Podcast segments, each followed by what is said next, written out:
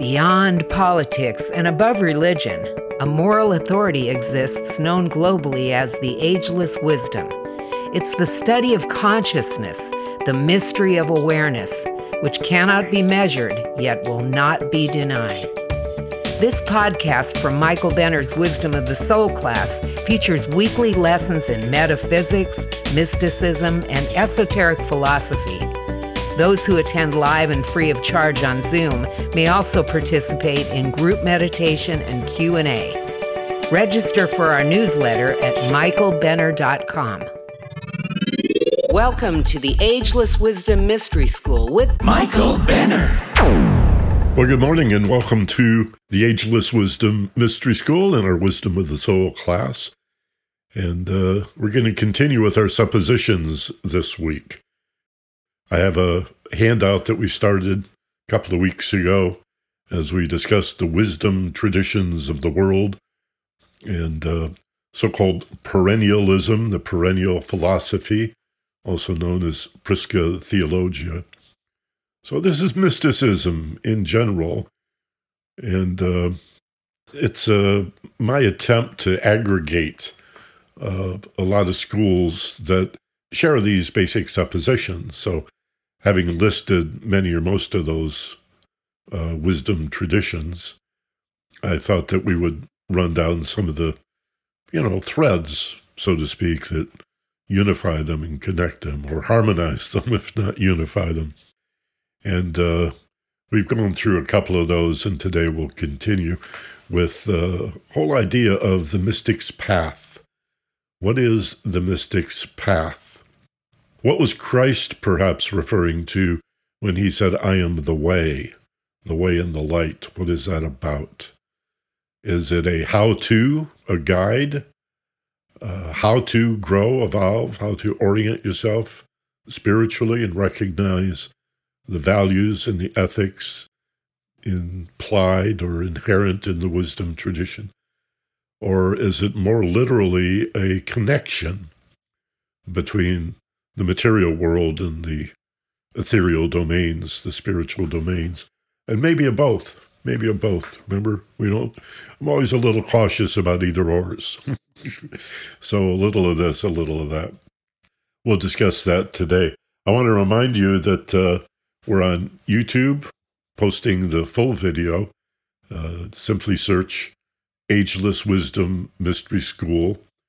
And if you'll subscribe, uh, then you'll get a notice when new programs come up each week. Uh, usually I post them by Monday or Tuesday at the latest. And uh, appreciate you subscribing to the YouTube channel. And then there's also a podcast. Also, just search Ageless Wisdom Mystery School in your favorite podcast application or player or directory. And uh, you'll find that there. Apple gives you an opportunity, Apple Podcast, to drop a review. There's another player called Podchaser that will accept reviews, and those are also very much appreciated. It's, it's not just a matter of ego, it really drives keyword searches. So when you subscribe, or when you click like, or when you leave a comment, all of that impacts the algorithm of the particular podcast channel or the YouTube channel. So keyword search, we, we move up in keyword searches when you do that. And also, if you share with a friend, that is really appreciated. So thank you for that. And let's, uh, having said that, move into our opening meditation. What do you say? So get nice and comfortable in your chairs. Sit up straight, shoulders back. A gentle wakening as you wake up in the morning, naturally and normally. A floating up almost. And three, eyes open, wide awake, back in the room, feeling fine, rested and refreshed and all supercharged and ready to rock and roll. Feeling better than before. Feeling better than before. Good. Welcome back. Okay. Uh, let me bring up a screen share. Uh, let's see. I think this is the one I want. And that's where we left off The bullet point unity over dualism, known as Advaita. I think we touched on this at the end of the class last week. Advaita is Sanskrit word meaning no second, not two. Advaita. So this is known in philosophy as non duality, very similar to panentheism, panpsychism, and monism, words that uh, you see appearing just above at the very top here, which we talked about last week. The unified energy source of all things, spirit, that is ultimately eternal, infinite, unchanging, and self shining. We talked about that. Both immanent and transcendent. The one in the many, this brings up Jung's collective unconscious. That's another idea that on some level, we're all plugged in together. Everything touches everything, everything's connected. Panentheism, we've discussed. Panpsychism, we only touched on briefly. That's the idea that everything has a mind, that there is one mind that is undifferentiated. But every living thing, and many would say everything, rock, soil, river, sky, shares in that one mind. All right. Clearly, the plant kingdom has a mind, it's conscious, it responds to its environment. And the animal kingdom and its extension to human beings who are really part of the animal kingdom, but I would say evolving into its own kingdom. And I'm one who subscribes to the idea that there will be a kingdom emerging from that as evolution continues. it's something we rarely consider that we're still evolving, right? It's not just the uh, coronavirus that's evolving and mutating. Everything evolves and mutates and changes. You know, they want you to get a booster because the damn virus is changing. And a virus is not even a living thing until it comes into your body. It occupies this bizarre place between living and, and non living. So everything evolves, everything changes, and above the human kingdom, many mystics talk about an emerging kingdom of conscious souls. Something I mention for your consideration. Wouldn't that be nice? Is it possible we're seeing a world that is getting tired of authoritarianism, fascism, neo Nazis, cruelty, hatred, divisiveness, racism. Aren't we getting exhausted? I think so. And so perhaps we're standing at the verge of the emerging kingdom of conscious souls. And I'll leave it to you to think about what that means. And uh, then there's monism, which we've contrasted with monotheism. So today, another one of these threads or principles that runs through mysticism and all of its various wisdom traditions is the idea of unity over dualism. And again, Advaita or non duality is another way of referring to it. Now, to move, uh, to expand on that, I'll say, we have this next bullet point love wisdom sometimes called love truth in mysticism. It's hyphenated. Theosophists often will hyphenate love truth. Uh, they refer to it as second ray. And I haven't talked about the seven ray system of Alice Bailey and uh, theosophy in general. It's the idea that divinity emanates in seven different frequencies, just like white light is divided into seven colors, or an octave in music has seven notes and then repeats. So, love wisdom is second ray. It is the consciousness, the awareness, the love, the wisdom, the truth that stands between spirit and matter, between energy and mass, between God and man, between heaven and earth. It's the path that we're talking about today, the mystic's path. So, love wisdom is the path connecting man to God. An aspirational longing, sometimes known as divine homesickness, in the middle way. A few months back, we did a whole class on the middle way. You can search out if you missed it. The next thread, as we develop this idea a little bit, you know, aspiring to embody virtue is a very central supposition or precept. Maybe it's best called a precept in mystical traditions, an attempt to be as much like divinity, God, the absolute, the Godhead, as possible, to be perfect, uh, to be good, probably better said. And so a big part of that is nonviolence. When you consider the basic mystical idea that separation is an illusion, then everyone and everything in this seemingly separated or this world of separated form, then violence upon another is violence upon yourself. For they are you and you are them in spirit. You see, in marriage, you learn soon enough in marriage that winning an argument is a very foolish strategy because if either loses, the marriage suffers. So, what is marriage if not a sacrifice of the separated self in favor of a union? Or at least a harmony. We don't have to we don't have to agree. So harmony over conflict and cruelty and hostility and violence is a very important concept in the wisdom traditions. And we do this by means of compassion. And by the way, that includes self compassion, kindness. I had kindness demonstrated to me as a child, but never taught to me. As an adult, I've reflected on why there isn't more in parenting and in schooling about simple kindness, just to be kind. And I'm sure there are some great teachers and great parents that do that. I don't want to use too broad a brush here, but my goodness, uh, given the political landscape and the way mean, angry, cruel people, their hatred triggers in us hatred. And their anger triggers our anger.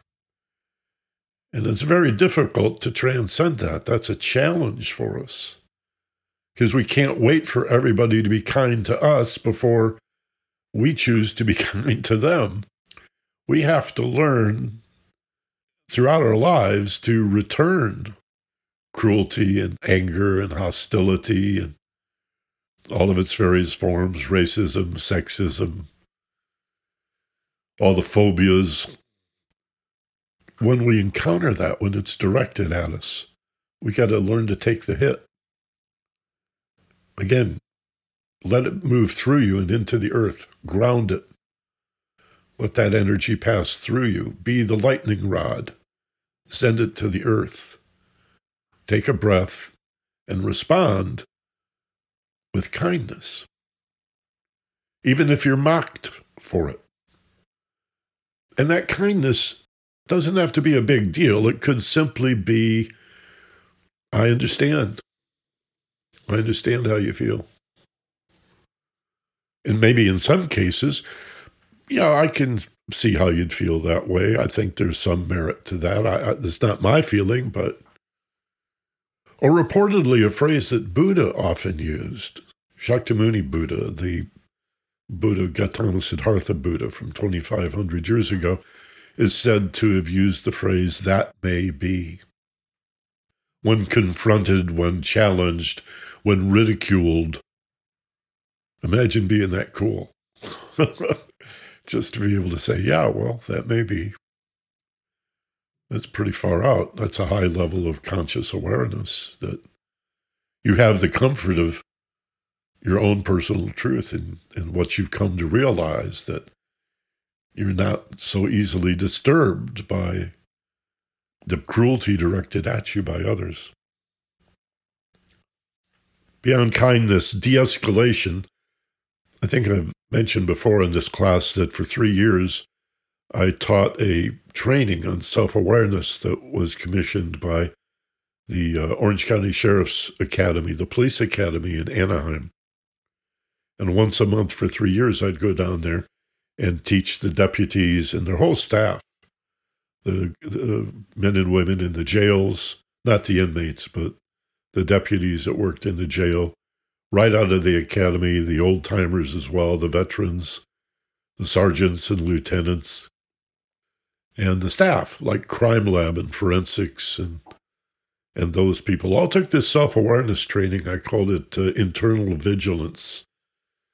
In fact, my book, Fearless Intelligence, came out of that. I wanted to expand the concept of internal vigilance and self awareness in law enforcement to the general population. Concepts that were way outside the, the, the purview of law enforcement. So that was also the genesis of the book Fearless Intelligence. But we worked on de escalation. And one of the ways I talked about it is the difference between assertiveness and impulse control. In other words, when to step forward and assert your authority as a law enforcement officer in the field or in the jail, but also when to step back. And how to de escalate instead of escalate a situation. And most importantly, how to recognize your emotional feelings such that you don't uh, transfer them to others. So let's say, you know, you have an officer who uh, uh, had an argument with his spouse and goes to work and without realizing it, takes it out on this chump that rolled through a stop sign. It escalates. People don't like being pulled over by the cops. And sometimes in their anger and their anxiety, their fears, they get mouthy and say, you know, why aren't you out uh, capturing real criminals? And I pay your salary, and and you're not going to write me a ticket for this, are you? And again, if if uh, because of the contagious nature of emotions, that triggers the officer, and if he's already having a bad day, that's how people get hurt.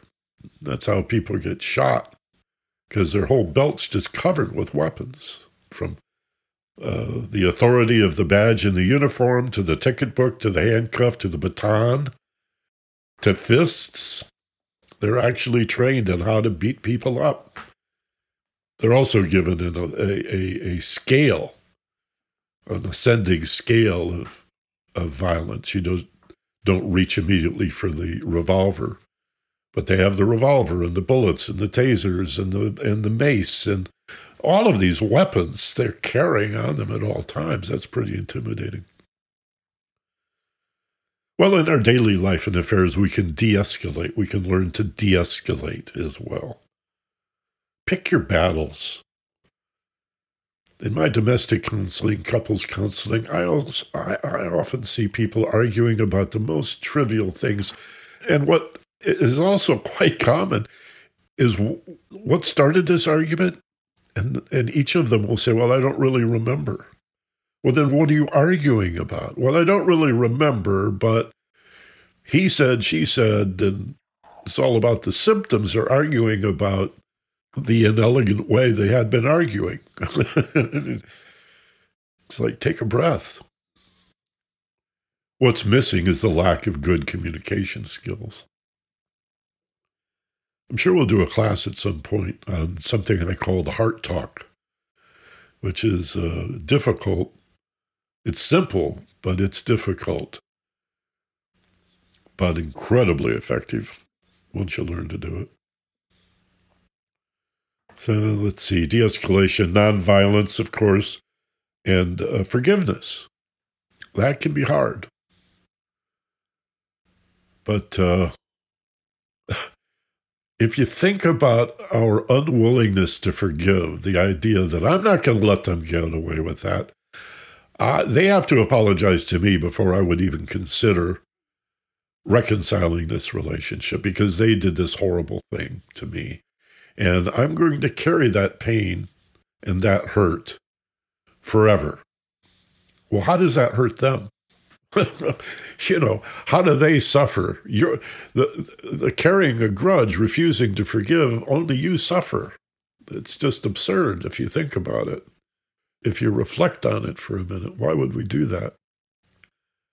Attributed to Buddha is a story about uh, the angry person. I don't know if this is really a true. We we Buddha never wrote anything down, just like Christ never wrote anything down. These are oral traditions and got written down hundreds of years later. But supposedly he said that anger and, and holding grudges and being slow to forgive or refusing to forgive is like an angry person that picks up a hot coal to throw at the other person in hopes that they hit them and burn them with the hot coal. But look who gets burned the, the, guy that picked up the hot coal. It's a good story, whoever thought it up. Unity, harmony, diversity. There's another trinity. Big on trinities.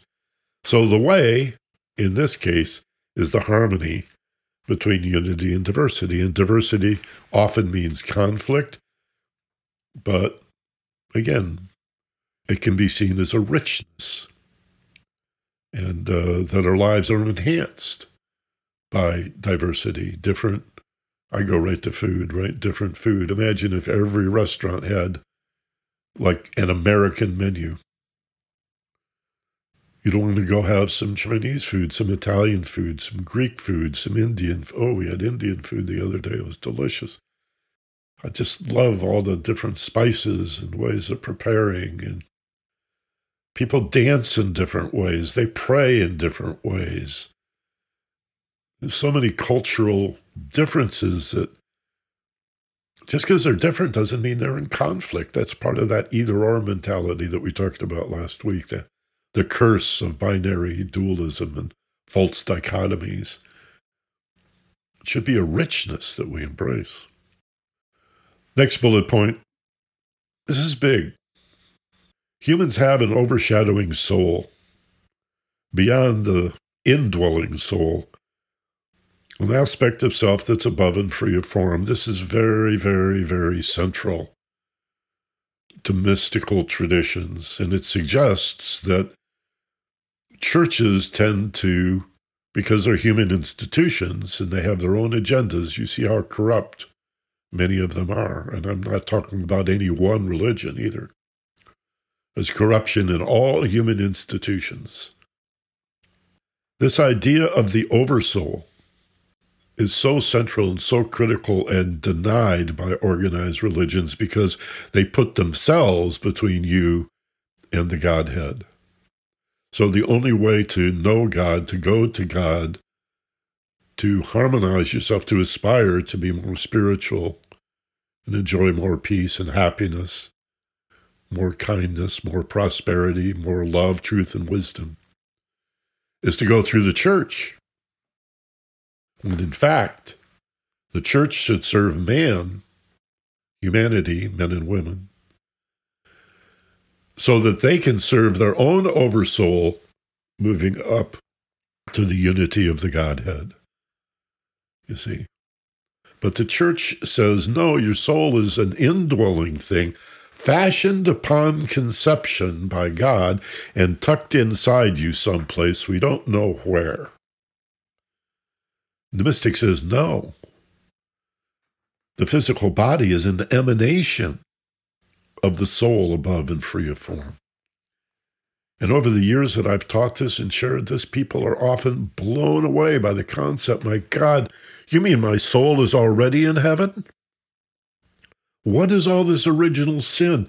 And and I'm a sinner and I'm a bad person and, and temptation. Well, yeah, the ego needs redemption. The animal body and the animal consciousness, that needs redemption, improvement, salvation, if you will, ascension, resurrection, moving on up like the Jeffersons, but not the soul. Soul's where it's always been no beginning, no end. A matrix of organized energy, a spirit that lives in ashrams or houses, houses of the holy, above and free of form.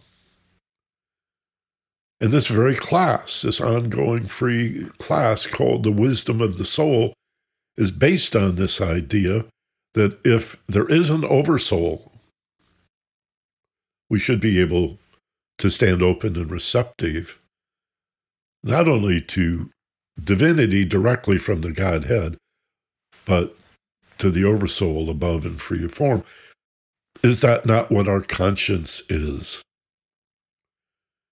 A subtle, still, small voice that not only knows right from wrong and good from bad, but has answers to your problems, has insight and understanding to offer you. Where do you think those aha experiences come from? That illumination that arises full blown and bursts into your awareness. Say, well, I don't, I don't know. I guess that came from the unconscious mind, which is full of garbage, but would that not also be the path into the conscious mind? I mean, it's only one mind. So the wisdom of the soul passes through the unconscious. But there's so much noise up there from the monkey mind and the persona and the ego, the jiva nature, the characters and the roles that we play, the stories that we tell ourselves and others about who we are, that you have to get really quiet to hear it. You have to meditate or contemplate to access your intuition, the voice of the soul above and free of form. Now, with that, okay, now you should be seeing a graphic with three forms on it two interlocking circles on the left.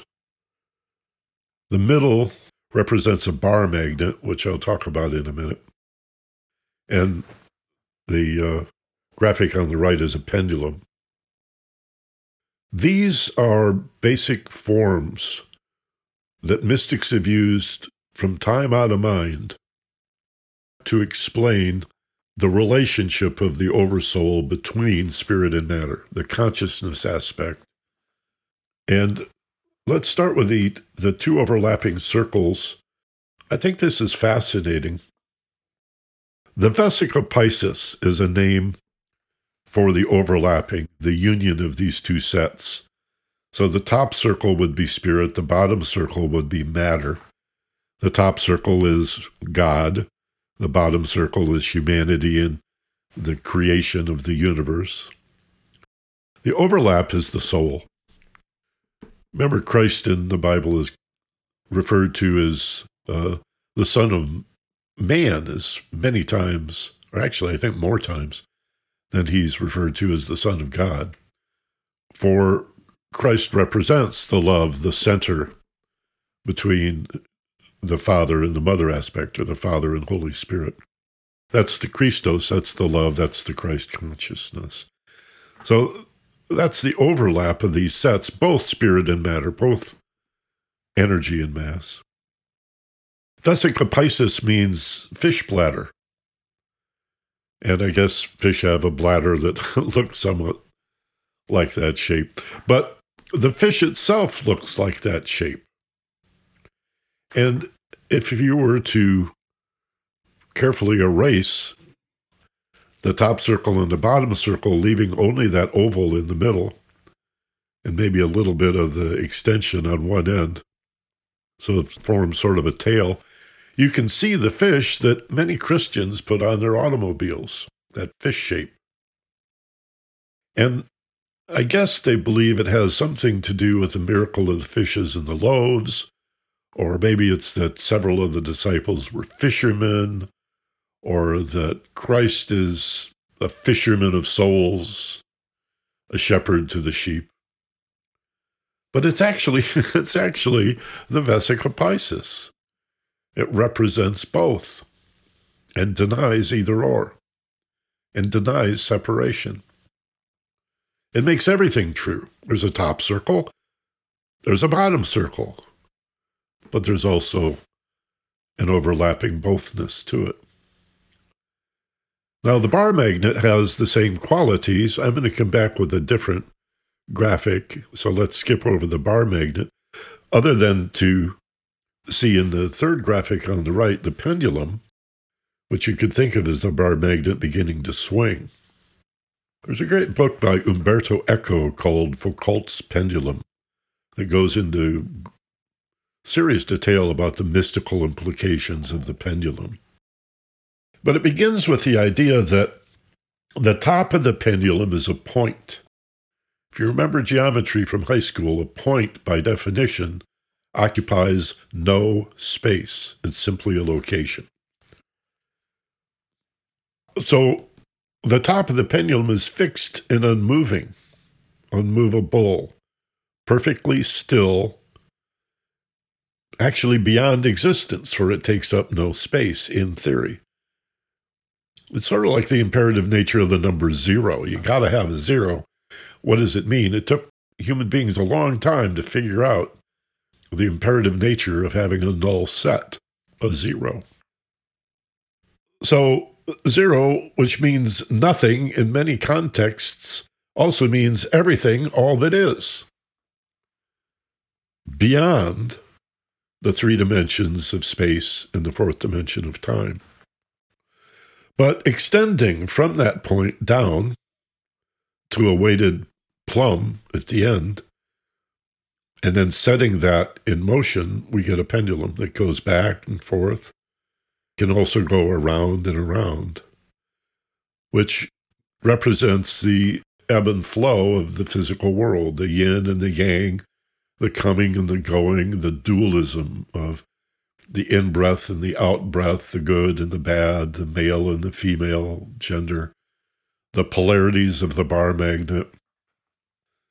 And you'll also notice if you move up the pendulum from the weighted plumb, I know this is esoteric stuff, but if you like it, fine. If you don't relate to it, that's okay. I find this stuff really deeply fascinating and it expands my understanding to consider if you move up that string toward the fixed unmoving point from which everything is created or manifested, the path gets more and more narrow. The way gets straight. And there's less chaos and less disorganization and less madness and, and, and frustration in your life as you approach the perfect peace and the absolute stillness out of which everything that this pendulum represents comes. Let me quickly bring up the pendulum and then we'll or the bar magnet rather. Okay. Father Spirit is causative. That's the only reason gender is overlaid. You might you might say, well, mystics often talk about God as Father, Mother, all that is, or God, Goddess, all that is. The idea that the source of all things is a man is a bit primitive, barbaric, prehistoric. So, why would the ancients have done that, referred to the Father in heaven? Why would Christ talk about the Father?